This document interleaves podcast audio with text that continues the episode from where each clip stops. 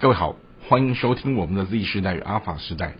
我是这个时代的家长侯老爹侯冈本博士。时间过得非常的快，我们的节目将进入第二单元了。在正式进入第二单元之前，想和大家快速浏览在第一个单元当中我们所曾经讨论到的内容。好，在第一个单元里面，侯老爹尝试以家长融合专家学者的身份来去关怀我们的儿女与我们的学生，究竟他们的未来工作在哪里？首先，第一单元的第一集，好，我们探讨的是世上无废柴，人人皆人才。一旦当天生我材必有用的时候，我们扣连了多元智能当中，好，去了解我们的儿女跟我们的。学生在这八项智能里面，他们到底哪几项是他的强项？我们去把它引导出来，好，我们去让他怎么样发挥它，好，导致我们有一天利用这样的一个多元智能去服务人群的时候，去创造自己存在的意义。那进入到第一单元的第二集，好，我们去反思为什么人们一定要成为朝九晚五的上班族。因为其实，在这样的一个多元化的社会里面，你就算不成为朝九晚五的上班族，你还是可以有非常多有意义的事情可以做。好比说，你去承接家业，或者是你去担任志工，或者你是一个所谓的什么多元斜杠收入的兼差者。那当然，你也可以选择我不工作，我暂时。去进修、去充电，来提升自己未来的竞争力，这也是一种做法。然后呢，你也可以选择我一不工作，二不进修，我直接用一笔储蓄去什么旅行，透过这样的一场旅行，为自己做一个行万里路、读万卷书、创造人生经验的一个好美妙的历程。好了，那当然今天。谈完了这个部分之后，第一单元的第三集，我们就会去进入到新的社会形态当中，它就会有一些新的工作类型，那当然也会有一些旧的工作会被淘汰，新的工作的产生，这里面就会有一些高瞻远瞩，好，然后甚至于他们是动足先机的这些创业家们，他们看到了人们的需求的时候，他们在这里面创造了一种服务人群的获利模式。啊，在第一单元的最后一集呢，好，我们探讨了关于什么样的工作会被 AI 取代，而生而为人，到底有哪一些工作，它就非得是由我们人亲自来去动手，无法被 AI 取代的部分。好，这就是以上第一个单元当中我们四集的内容所谈到的一个话题。那进入到今天。第二单元的时候，我们要来探讨一个很热门的一个议题，叫做什么样的人才能够成为网红？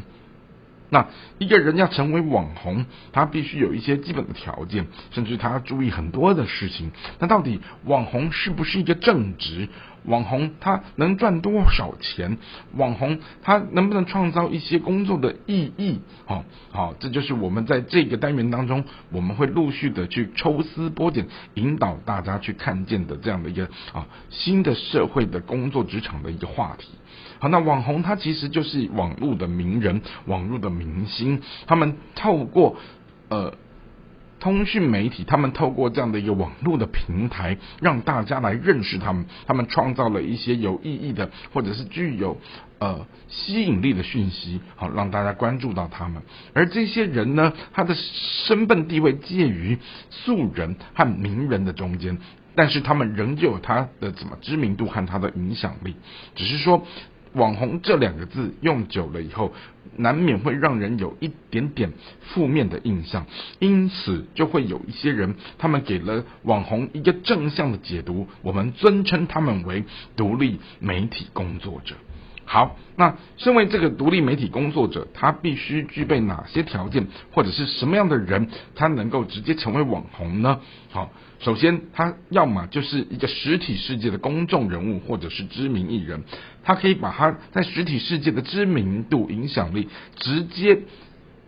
带进来，转移到网络的世界里面去。好，那再来还有一种人叫专家学者。他们本身具备了强大的知识体系，啊，论述的这样的一个脉络，好，甚至于他们拥有的是极好的口才，好，然后他是成为某种领域的达人的时候，他说话的分量跟影响力，以及他一直不断的吸收新知的过程当中，很容易在这样的一个社群世界引起大家的关注，甚至于信任，好，甚至于追随，好，那有一种人，他类似专家学者，好，他叫做所谓的社群。老鸟，这群人呢，他特定关注某一种议题非常的久，那他们也非常的老练，他们能够掌握很多的讯息，好，所以呢，他也会在这个网络的世界的过程里面，好，让大家认同他们所传递出来的讯息，好，是具有公信力的，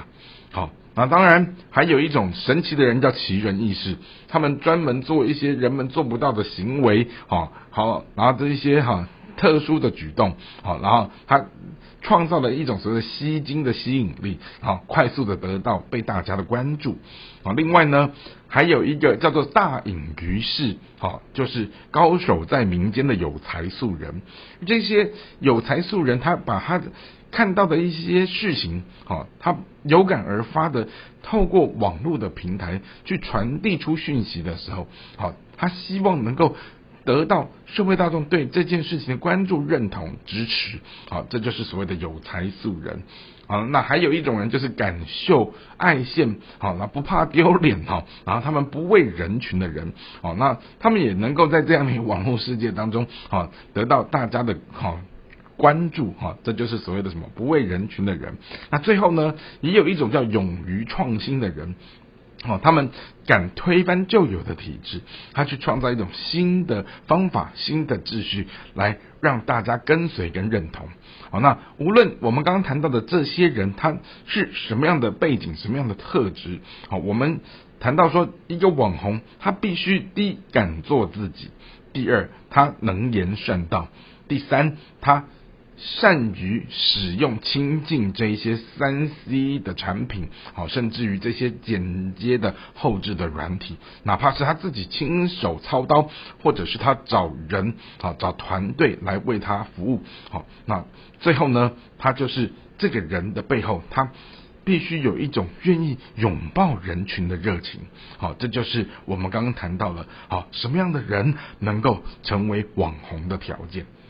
那在下一次的节目当中，我们会和大家分享到的就是，好，尽管网红这是晚近才有的这样的一个工作职场的现象，但是其实，在这些年的整个快速的社会脉动当中，网红他仍旧有一个所谓的时间的光谱论。好，从某一个年代到某一个年代，它到底它是一个什么样的呈现的方式？这会是在我们下一次的节目里要和大家分享的议题。